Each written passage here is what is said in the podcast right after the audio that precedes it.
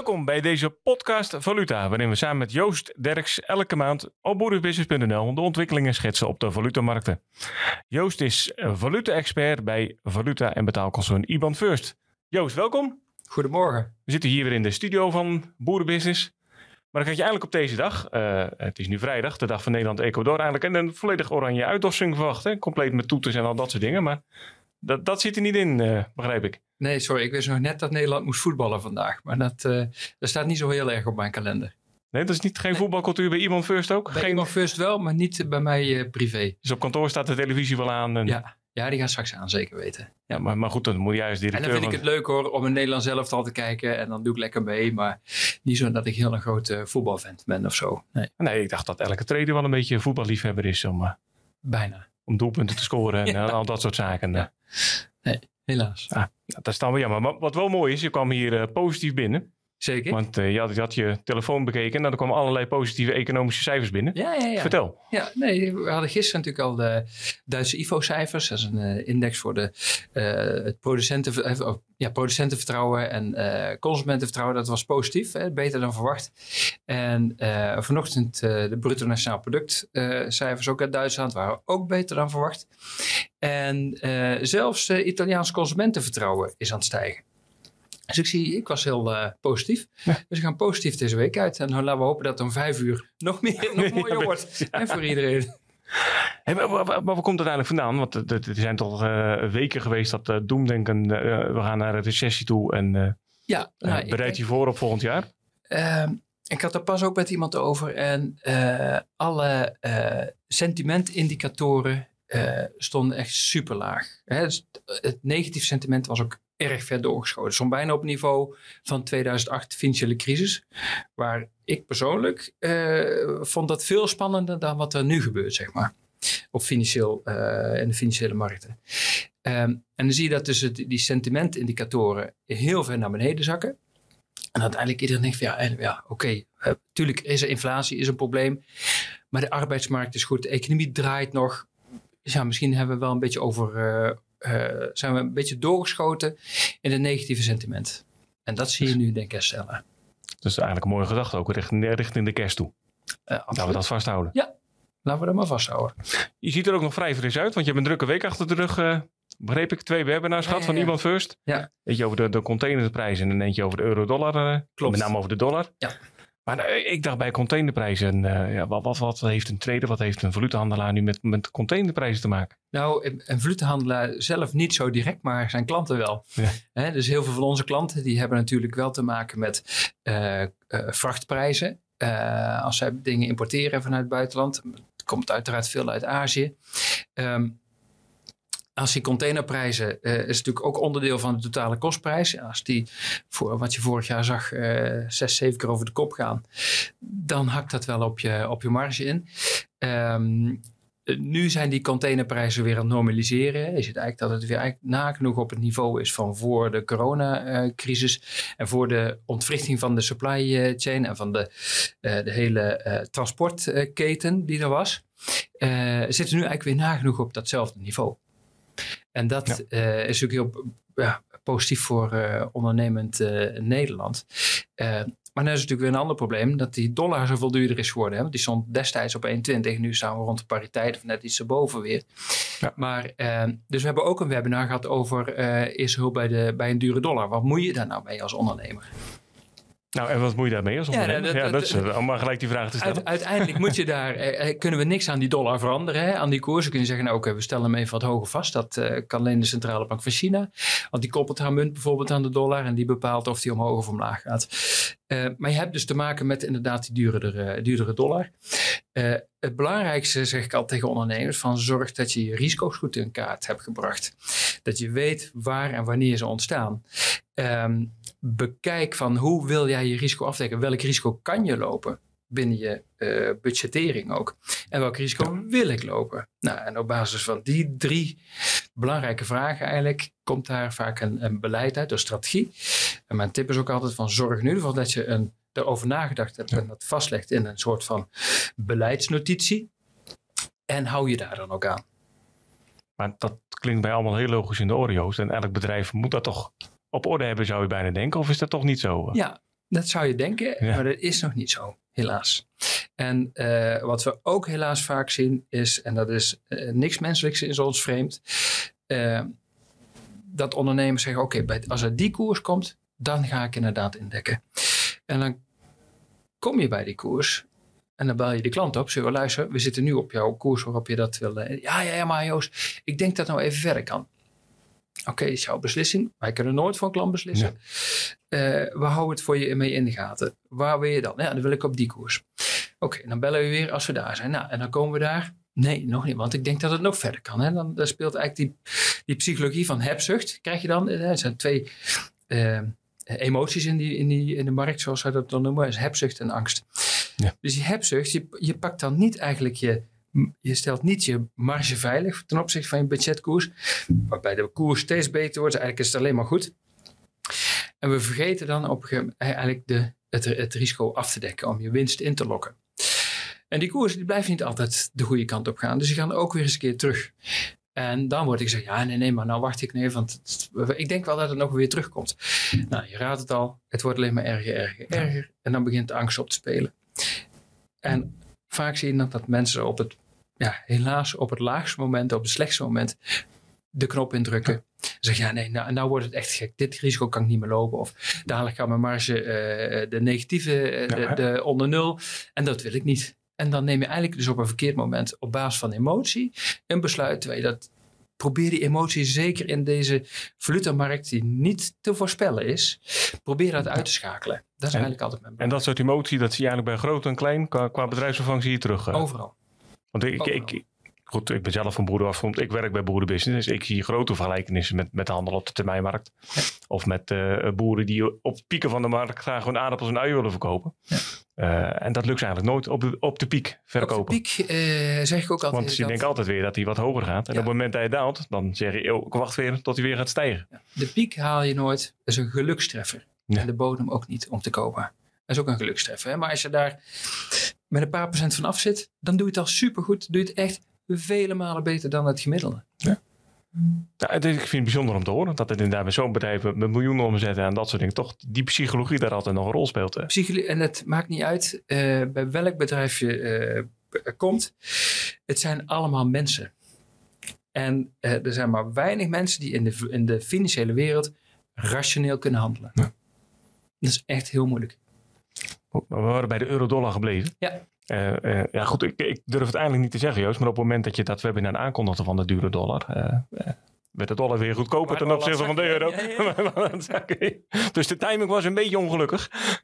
maar wat is daarachter? Hoe komt dat? Nee, hij is natuurlijk nog steeds duur. Hè, als je dat vergelijkt met, met een jaar of een half Dat- jaar geleden. Dat. Ehm, en ook wat ik in het webinar ook heb aangegeven. Ik heb ook een lange termijn grafiek laten zien. Waarbij je ziet dat de afgelopen 30 jaar de koers nou, voor 75% van de tijd in een bandbreedte 105, 130 heeft gehandeld. Het lange termijn gemiddelde ligt rond de 117 in euro-dollar. Nou, we liggen daar nu nog heel ruim onder. Dus de dollar is nog steeds relatief duur. Hij is natuurlijk wel aan het afzwakken nu. En dat komt met name omdat de inflatieverwachtingen in de VS aan het, eh, aan het dalen zijn. En je ziet de consumentenprijsindex, die, die eh, liet een lager eh, getal zien. Ook de producentenprijsindexen zijn aan het dalen. De arbeidsmarkt is ehm, eigenlijk over zijn hoogtepunt heen, lijkt het wel. Dus ook daar komt, eh, zien we eigenlijk een daling eh, aankomen van het... eh, dus die effecten van de inflatiebestrijding, om het zo te noemen, die, die, die zijn zichtbaar. Ja. Ja, die beginnen nu zichtbaar te worden. En ook die, die, die arbeidsmarkt, wat heel belangrijk is voor de vet om in de gaten te houden. Want ze willen twee dingen zien. Ze willen zien dat de prijzen naar beneden gaan. En ze zullen, willen zien dat de arbeidsmarkt minder overspannen wordt. Nou, en die dingen lijken nu te gaan gebeuren. En wat betekent dat voor eh, de, de, de komende tijd? Ook voor zo'n de dollar koers? Dat betekent eigenlijk dat die eh, met name, eh, daar hebben we het e- ook al eerder over gehad, zijn twee belangrijke eh, drijfveren afgelopen jaar geweest om die dollar te kopen. Dus A, het renteverschil met de euro. Wat een, een voordeel van de dollar Ja. heeft uitgepakt. En de safe haven functie, hè, de veilige havenfunctie van de dollar. Nou, dat eerste stuk, de dat renteverschil, die drijfveer, die wordt steeds kleiner. Omdat het eigenlijk de renteverschillen niet meer verder oplopen met de euro. Sterker nog, misschien gaan ze dadelijk juist wel wat teruglopen. Want de ECB blijft nog vol uh, doorgaan. Terwijl de Fed al zegt van nou, we, zijn, we komen in de buurt van waar we uh, het maximum gaan, uh, gaan zien. dus die drijfveer om dollars te kopen, die is niet alleen ja, wordt, wordt kleiner ja. eigenlijk. En daarom zie je dus ook de euro-dollar nu weer wat herstellen. En, en handelen we nu rond de 1,04. Ja, want die, die, dat, wordt nu heel erg gekeken hè, naar die 105. Ja. Als, als grens waar weerstand zou komen, dat je dan weer binnen die bandbreedte komt. Ja. Is dat wel iets uh, wat volgens jou nog slecht gaat worden, uitgaande van uh, de ontwikkeling die je? Dat, is, dat zeg ik al, dat is een one million dollar question. Ja, ja, ja, ja. Nog wel veel meer. Maar dat, um, ik denk wel dat uh, als deze cijfers zo door blijven gaan en die trend inderdaad echt aan het, aan het draaien is, dan, uh, dan acht ik de kans groot dat die 105 uh, weer uh, doorbroken wordt. En dat we eigenlijk in een, in een wat hogere range een euro-dollar weer terecht gaan komen. Maar goed, als er weer een raketje afzwaait in Polen. Ja, dan is het. Ja, of ergens anders in een NAVO-land. Ja, dan is het weer. hebben we een compleet ander verhaal. Je leidt in de last om maar de Nederlandse ja. gezegde te gebruiken. Maar we, en dan zie je dus dat die veilige havenfunctie absoluut nog heel actueel is voor de dollar. Ja, want de, de, de hele markt kijkt een beetje nu naar medio uh, december. Ja. Daar zijn uh, in drie dagen achter elkaar uh, uh, zijn er drie graadmeters, vijf dagen achter elkaar zelfs. Vertel. Nee, de, het, nee. Zijn drie, het zijn 14 en 15 december. 14, ja. Ja, en dan hebben we vijf centrale banken die met een rente uitkomen. Hè? Dus we hebben eerst dus, de dus Fed. dat wordt een groot feest. Ja, dus de Fed trapt af op 14 december en dan heb je op 15 december de ECB de Bank of England, mm. de Noorse centrale bank en de Zwitserse centrale bank. Dus alle verloven ingetrokken, hens ja. aan dek. Alle, alle hens aan dek. ja, ja. Maar wat, gelet op die uh, inflatie, zei het al, die, die, die, gaat waarschijnlijk dalen. Je ziet daar de effecten van terug in de Verenigde Staten. Volgens mij komt de dag ervoor zelf uh, de, het nieuwe inflatiecijfer uit over november in, in, in Amerika. Maar wat, wat zijn je verwachtingen dan? Je ziet de olie dalen. Dat, dat, dat moet, moet toch verder omlaag gaan? Ja, kijk, de verwachting is ook dat die, die de, de, economieën in de wereld gaan natuurlijk, kijk, overal, behalve in Turkije, zijn de rentes aan het stijgen. Uh, uiteindelijk, dat gaat zijn effect hebben op de uh, economische activiteit. Want lenen wordt simpelweg duurder. Dus ja, je kan minder investeren met hetzelfde uh, cash die je kan, kan opbrengen. Ja. Dus dat betekent automatisch het, het, de vraag gaat dalen. En die gaat aanpassen. Ja. Dan is het ook zo dat uh, als, dat, als, dat, als dat mechanisme eenmaal in gang gaat zetten, dan wordt de vraag naar ook olie lager. Dus daarom zie je ook die olieprijzen nu wat corrigeren naar beneden. Uh, ondanks dat uh, Saoedi-Arabië heeft gezegd, joh, wij gaan niet meer olie oppompen om juist die olieprijs verder naar beneden te krijgen. Ja, dat gebeurt eigenlijk automatisch. Ja. Ja. was Amerika was er natuurlijk een beetje verbolgen over, want ja, die energiekosten zijn eigenlijk de grootste drijfveer van de, van de inflatie op dit moment. Um, maar dat, ja, dat zijn dingen die je nu al ziet, uh, ziet gebeuren. Ja.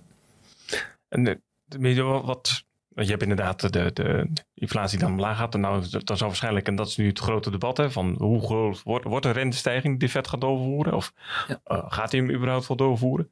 Ja, ja, ja, ze gaan nog niet stoppen. Dat, eh, dat verwacht ik niet. Kijk, en het is ook zo, eh, we hebben nu de eerste tekenen van die inflatie. Hij moet nog wel even doorzetten. Hè? Het, het, Hij moet nog een zetje meekrijgen. Ken ook de zwaluw maakt nog geen zomer. Nee, dus, dat, um, dus die, we moet echt wel heel duidelijk worden dat die inflatie en ook die arbeidsmarkt, want daar komen we volgende week komen de non-farm payrolls weer uit heel belangrijk om te zien wat daar gebeurt op die, op die arbeidsmarkt in Amerika. Als die inflatie inderdaad aan het zakken is en die arbeidsmarkt wordt heel wat ruimer, minder, minder krap, ja. dan denk ik dat de Fed inderdaad gaat zeggen: joh, luister, we kunnen het even iets minder hard op de rem gaan trappen. Er wordt nu ingeprijsd een, halfje, uh, een half procent renteverhoging in december. Want ja. ze hebben ook heel duidelijk aangegeven: liever iets te hard op de rem dan te weinig.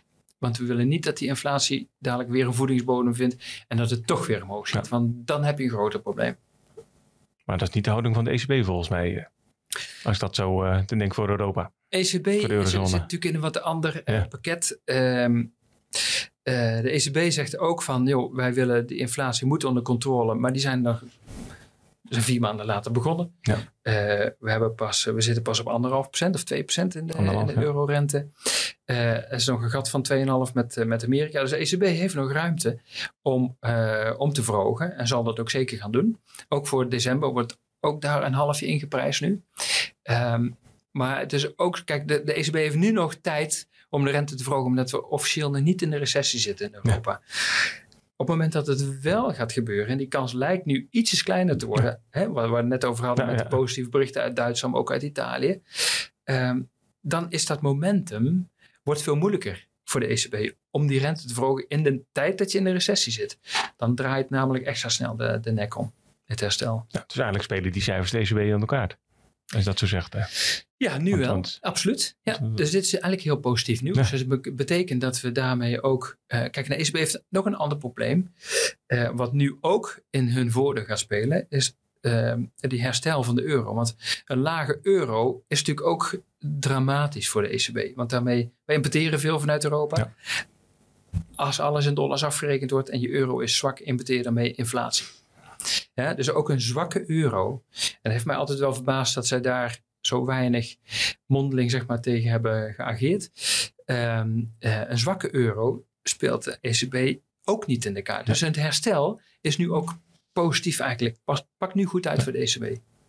Maar je hoort ook heel vaak dat natuurlijk gedacht, joh, zwakke euro uh, uh, toch juist de export? Ja, absoluut. en dat is toch juist goed. En nee, in slechte tijden kan je meer wegkrijgen uiteindelijk is dat natuurlijk ook zo. Hè? Dat uh, uh, een zwakke euro uh, je exportpositie verbetert. Maar wat we natuurlijk afgelopen jaar ook hebben gezien, is dat er overal tekorten waren. En met name aan chips. Ja. ja, dan kan je wel een zwakke euro hebben. Maar als jij dan nog steeds niet kan exporteren omdat je je producten niet kan afmaken. Ja, de Duitse auto-industrie is daar een heel mooi voorbeeld van. Je hebt natuurlijk heel veel chips tegenwoordig in zo'n auto. Ja. En ze konden gewoon niet genoeg auto's afleveren. Ondanks dat ze prijstechnisch voor buiten Europa heel gunstig ja. waren.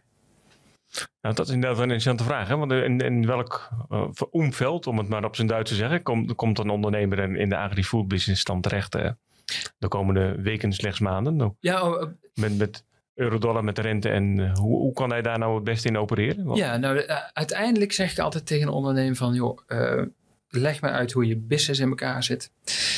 Uh, en wat is je budgetrate? Hè? Want de valutakoers is maar één onderdeeltje van de totale prijsvorming van jouw product of dienst. Je hebt je goederen, je hebt je uh, arbeid wat je erin stopt. En als je het goederen uit, uit, het buitenland haalt, zit er ook nog een valutakoersje tussen. Nou, ja. Dus die valutakoers eigenlijk... Kijk, en als het wat je importeert een heel groot deel is van de totale uh, kostprijs, ja, dan wordt die valuta-component steeds belangrijker. Dus het, heel goed in kaart brengen van hoe groot is eigenlijk mijn valutarisico binnen de onderneming. En dan eigenlijk wat we net ook al zeiden, hoeveel risico kan ik eventueel lopen binnen het bedrijfsproces? Uh, hoe zit ik ten opzichte van mijn budgetrate? En welk risico wil ik als ondernemer zelf nog lopen? Ja. En dat is het gesprek wat wij veel hebben. En dat is wel mooi, eh, daar komen we net, over, net over had, om eh, letterlijk die balans op te maken. En dan kom je soms als ondernemer nog wel eens voor verrassende resultaten.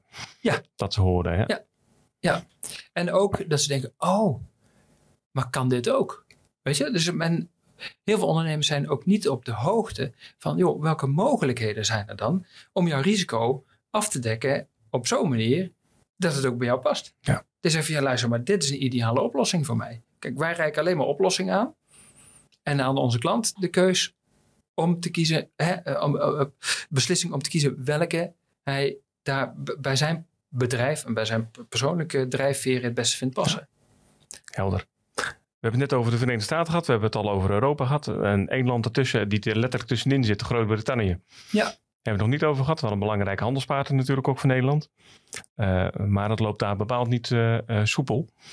ook qua economie niet. De, de, een hoge inflatie over oktober, de hoogste in 41 jaar, zag ik staan, 11,1 procent. Nou, de, de rente die stijgt er ook, nu op 3 procent. Eh, en er wordt uh, de Bank of England verwacht een recessie die twee jaar gaat duren. Ja. Dat zijn nog eens andere verwachtingen dan de Verenigde Staten of, of, of Nederland. Ja, wat, wat, wat, wat is je verwachting? Hoe, wat gebeurt daar? Eigenlijk, eigenlijk uh, kijk, de, de, nieuwe regering Sunak die heeft natuurlijk wel een begroting neergelegd die wat meer rust geeft in de financiële markt. Want wat Lustrus heeft ja, daar heeft gedaan, dat, dat sloeg allemaal nergens op. Ja.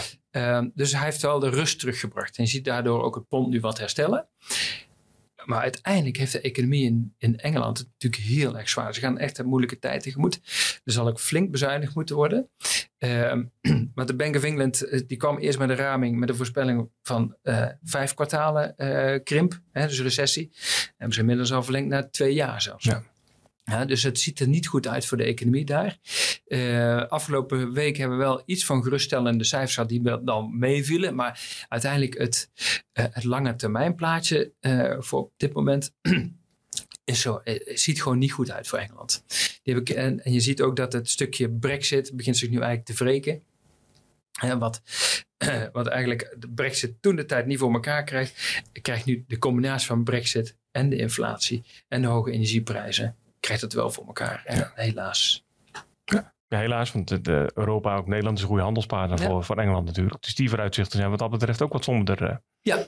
Ja, kijk, aan de vraagkant. Uh, ja. Uh, ook vanuit, vanuit de vraagkant. Want uh, kijk, als je een recessie ingaat in de UK, een recessie betekent heel simpelweg minder vraag, minder ja. groei, minder economische groei. En dan ga je terugzien in de vraagkant. En dat betekent dus ook dat je de export naar Engeland daardoor wel wat onder druk kan komen te staan. Ja? terwijl de Britse bond wat dat betreft heel opvallend stabiel is de, de, laatste weken. Ja, en hoe, dat is, hoe, hoe matcht dat? Dat is behoorlijk hersteld na het debakel uh, van een maand ja. geleden. Hè, toen, uh, toen BNR mij s ochtends belde van Joost, kan je alsjeblieft in de uitzending komen om even uit te leggen wat er met de Britse pond aan de hand is. Want het was, was even 5% ja. weggezakt in het weekend. Um, en dat is puur wat ik net ook al aangaf, dat de nieuwe overheid een begroting neerlegt waar de markt vertrouwen in heeft. Financiële markt is bijna niks anders dan vertrouwen. Ja. Vertrouwen dat iemand die geld leent zijn schuld ook kan terugbetalen. Ja. Nou, hoe gaat Engeland dat nu doen? Belastingen verhogen. En eh, bedrijven die met name in de energiesector zitten, die heel veel winst maken op dit moment door de hoge energieprijzen, daar de winsten meer gaan afromen. Nee. hogere winstbelasting. Uh, en zo, zo financier je het. Eigenlijk is het al wel raar met, met vertrouwen, want ook al geef je een hele slechte boodschap af, ja. als die boodschap dan geloofd wordt of vertrouwd wordt, dan nog uh, heb je een stabiele dan breng, je, dan breng je rust terug in de markt. En dat is wat je nu ziet. Er komt rust terug in die markt en daar profiteert nu het bond van. Op de wat langere termijn uh, denk ik dat het bond wel uh, weer last gaat krijgen. Gewoon echt van de economische tegenwind die ja. in Engeland groter is dan in Europa en de VS. Ja. En naar verwachting ook zo blijft, denk je? Want in Europa is natuurlijk altijd een heel debat: komt die recessie wel of niet? Ja, ik denk het, ik denk het wel, helaas voor Engeland. Ja. Nou ja, laten we maar kijken of ze het bij het WK voetbal dan wellicht wat beter doen. Om, ja, om de boel nog wat... Uh... kan ook weer net iets meer ja, economisch uh, uh, rugwind geven. ja, vaak, precies. Dus dat, dat, dat, de consumenten toch weer meer geneigd zijn wat, wat meer uitgeven in de euforie van zo'n overwinning. Ja. Um, hadden dit even interessant over de, de olieprijs. die daalt natuurlijk. maar heeft dat nog invloed op echt die, die? Denk bijvoorbeeld aan zijn Noorse kroon of zo'n Canadese dollar. Ja, je ziet dat uh, uh, die valuta's daar nu uh, doen het ondanks een dalende olieprijs toch, toch redelijk goed. stabiel. Um, en het zijn gewoon natuurlijk ook landen die hun economie goed op orde hebben. Hun rentebeleid, vechten de inflatie ook aan. Het zijn gewoon weet je, ondanks dat ze uh, natuurlijk heel afhankelijk zijn van die dollar of van de, de, de olieprijzen, uh, zijn het ook financieel gezonde landen. Ik denk dat uh, zelfs als je naar Noorwegen kijkt, denk ik een van de rijkste landen ja. ter wereld. En als je dat staatsfonds ziet waar zo, er zit gigantisch veel geld in. Ja, terwijl het uiteindelijk helemaal niet opvalt. Hè? Die houden zich altijd heel erg van het wereldtoneel af.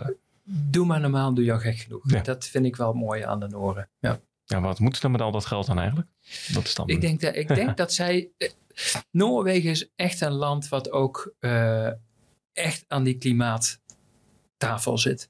Ja. En dingen wil veranderen. Dus ik denk dat zij echt heel veel gaan investeren in groene energie, bouw van waterstof, uh, hoe heet dat, fabrieken. Ja. Ze hebben natuurlijk veel windmolens, ze hebben daar ook veel wind, ze hebben veel waterkrachtcentrales. Dus ik denk echt dat dat wel een voorbeeldland gaat worden in de omschakeling van olie, want daar ja, zijn ze rijk van geworden, ja, naar meer duurzame energie. Want dat is inderdaad uh, voor de, de, vaart uitlopen. Maar het is inderdaad heel opvallend als olie je voornaamste inkomstenbron is. Ja. eigenlijk al, allemaal alternatieven voor je inkomstenbron gaat bedenken. Ja, kijk, en ze hebben natuurlijk, ze zijn heel verstandig omgegaan met het geld wat ze daarmee verdiend hebben. Hebben ze niet over de ballen gegooid. Ze hebben het in een staatsfonds. En dat is het grootste fonds ter wereld volgens mij. Ehm, wat zoveel miljarden beheert. Uh, en daar kunnen zij natuurlijk ook weer uit putten als ze die transitie willen gaan maken. Ja, interessant. Ja, denk ik ook. En dan hebben ze wel een heel ander beleid. Uh, dat, dan ga ik dat brugje even maken naar China. Die vooral uh, met dat geld heel veel in andere landen investeert. Ja. Kijk, Noorwegen meer interessant. Het viel me op. Je, je schreef er ook over in een van je columns. Dat, dat China zich wat meer op het internationale toneel uh, gaat beroeren. Ja.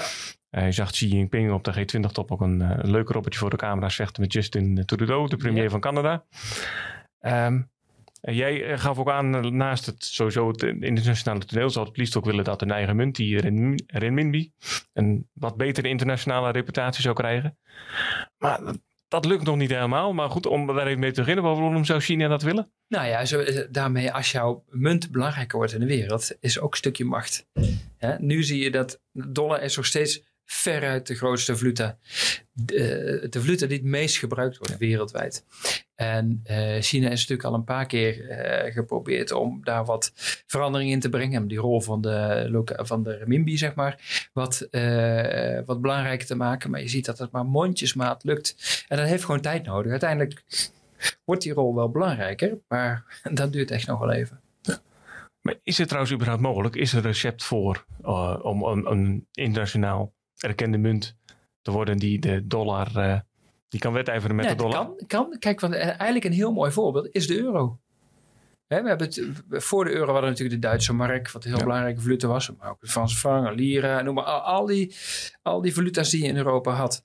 En die zijn samengekomen. En je ziet dat de euro echt geaccepteerd is als echt wereldwijde valuta na de dollar. Dus de euro is ook de tweede valuta wereldwijd die gebruikt wordt in het betalingsverkeer. Ja. Dus het kan wel. Maar goed, die hadden al een voorsprong natuurlijk. Tuurlijk, door de maar uiteindelijk was het... Uh, in het begin uh, was de financiële wereld ook redelijk sceptisch hè, over, de, over de euro. Van ja, gaat het wel lukken? Gaat het wel slagen, dit experiment? Nou ja, we zijn nu 30 jaar verder. Ja, maar of het geslaagd is... En hij wordt steeds belangrijker. Ja, of het geslaagd is, uh, varieerde de mening ook nog ja, over ja, mij. Maar, maar, maar, op deze manier over ja, ja, precies. maar dat, dat, dan, dan zou China inderdaad ook uh, een internationaal gerespecteerd land uh, uh, moeten worden. Ja. En dat is denk ik ook nog een endweg, zeker in de westerse wereld, of niet? kijk, China is in de hele wereldeconomie heel belangrijk. Dat zie je wel, hebben we afgelopen ja. jaar wel gezien. Ja, hoe afhankelijk het Westen is van de producten en de, de, de spulletjes die in China worden gemaakt. Ja, dus ja. China heeft zijn plek echt wel bewezen inmiddels op het wereldtoneel. Maar als je naar de financiële stuk kijkt, China is geen open economie. Je kan als westerling niet zomaar op de beurs in China beleggen ja, of investeren. Ja. Dat hebben ze helemaal, dat is nog afgesloten. Zolang dat is, gaat die renminbi nooit belangrijk worden. Ja. blijft die rol heel beperkt. Pas als dat open gaat en China zich openstelt, echt voor makkelijk uh, buitenlandse investeringen ook om, om daarin te kunnen beleggen, ja. dan gaat het veranderen. Maar nu nog ja. niet. Dat lijkt me voorlopig nog een politieke brug te ver, of niet? Ja, dat denk ik ook. Oké, okay. dan gaan we eens even kijken. Uh, Kijk, ze hebben naar de klok. Oh ja, we zijn al bijna aan het einde van dit gesprek. Dus we gaan toewerken naar die, uh, naar die mooie week in december. Ja. Uh, zonder elkaar te herhalen, uh, zijn er dan nog dingen waar je als ondernemer uh, rekening mee moet houden, behalve een goede voorbereiding? Of zeker. waar je op kan voorbereiden? Nee, zeker wel, want wat we zeggen, wat ik net al aangaf, 14 en 15 december. Vijf centrale banken, wat natuurlijk de belangrijkste vet ja. de ECB zijn, um, die gaan richting geven aan de toekomst met met het stuk op de rente, renteverwachting. Dus die week en ook in de aanloop, maar ook de week erna, dus rond die periode, kan je behoorlijk wat volatiliteit verwachten in die valutekoersen. Het is altijd even stilte voor de storm. Hè. Vaak hebben we zo'n dag voordat de ECB of de Fed komt, is ja. het even, uh, ja oké, okay, uh, even rust op de markt. Ja. uh, maar dat is echt stilte voor de storm. als daar dingen gezegd worden die afwijken van de verwachting, of de verwachting juist extra kracht bijzetten, dan ga je beweging zien. Hè? Dus de volatility, de bewegelijkheid, dus risico's nemen eigenlijk toe. Geef kansen. Die zijn er dan ook. Hè? Het kan ook de goede kant op gaan voor je, maar zorg ervoor dat je op dat moment in ieder geval je plan klaar hebt. Ja. Nou, volgens mij hebben iedereen nu wel goed gewaarschuwd uh, daarvoor wat dat betreft. En gewaarschuwd mens? Ja, ja precies. ja, en het is uh, niet heel toevallig dat we elkaar 16 december vrijdag hier spreken. Precies. En dan hebben we denk ik voldoende gesprekstof als ik dit, dit zo hoor. Ja. Joost, dank voor dit gesprek. Graag gedaan. En heeft u ook vragen voor Joost Derks over de valutemarkten of de financiële wereld? Uh, tik deze dan in en stuur een mail naar redactie.boerenbusiness.nl. En we nemen hen in onze volgende podcast Boerenbusiness Valute mee. En bedankt voor het luisteren.